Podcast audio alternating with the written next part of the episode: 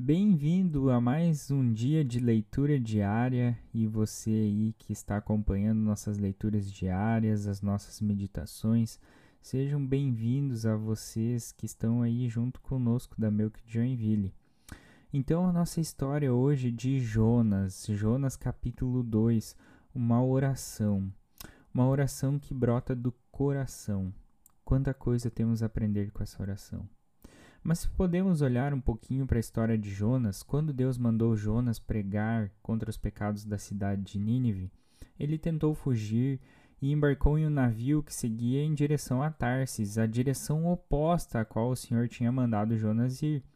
E por causa dessa desobediência, Deus mandou uma enorme tempestade e a situação dentro dessa embarcação ficou tão desesperadora que o próprio Jonas pediu para que ele fosse atirado no mar porque ele sabia que aquela tormenta, aquela tempestade havia começado por causa dele. Então imagine a situação de Jonas quando ele começa a perceber que ele causou toda aquela situação e que agora ele está no fundo do mar, que talvez é muito pior do que estar no fundo do poço. Talvez você esteja passando por uma situação muito difícil de ter se desviado, talvez desobedecido a caminhos que Deus tenha colocado claro e colocou claro na sua vida. Mas assim como Deus agiu na vida de Jonas com tamanha misericórdia, mesmo em meio a uma situação tão desesperadora, Deus também é um Deus que pode mudar a sua história. E todo o relato bíblico da história de Jonas no, nos mostra que após Jonas ter sido lançado ao mar, ele foi engolido por um grande peixe e ficou lá por três dias. Mas, queridos, a vida de Jonas começa a ser transformada quando, dentro da barriga do peixe, Jonas decide fazer uma oração. Da mesma forma, Deus também pode mudar a nossa vida. Mudar a nossa vida muitas vezes quando nós decidimos tomar alguma atitude. Mas, como Jonas tomou talvez uma primeira atitude errada de fugir do chamado de Deus, agora ele toma uma atitude certa.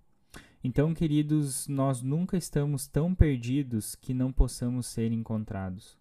Você nunca está tão perdido que não possa ser encontrado. Deus pode te tirar das piores profundezas se você clamar a Ele, se você se voltar a Ele.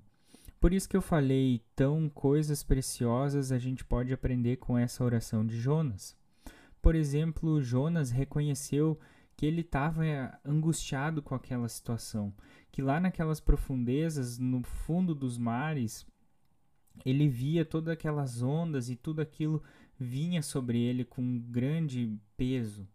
E Jonas reconheceu que ele precisava voltar o seu coração para Deus. Jonas reconhece que ele estava preso e que não conseguia sair daquela situação sozinho. Jonas reconheceu que antes de tudo aquilo acontecer, o mundo todo estava prendendo ele por causa das suas atitudes. Jonas reconheceu que antes ele estava morto e agora Deus havia o despertado. Por isso que Jonas percebe que ele era como tantos outros que desprezavam a Deus, que seguiam ídolos inúteis e desprezavam a misericórdia de Deus. Até que, enfim, no versículo 9, Jonas então caiu em si. E lá diz: Mas eu, com um cântico de gratidão, oferecerei sacrifício a ti. O que eu prometi cumprirei totalmente. A salvação vem do Senhor. Queridos, somente nós vamos conseguir oferecer e ter uma vida e dizer com um cântico de gratidão: Eu entregarei a minha vida a Deus. Somente nós vamos conseguir isso se a gente entender que a salvação vem do Senhor, que a misericórdia vem do Senhor. Sabe, Jonas muitas vezes olhou para a direção errada, tomou atitudes erradas. E por isso que hoje a gente pode aprender que se a gente se voltar para o caminho certo, se a gente tomar as atitudes certas, se a gente se direcionar ao lado e ao olhar certo que é o do Senhor, que é de onde vem o nosso socorro, que é de onde vem a nossa salvação, que é aquele que está ali, que nos escuta.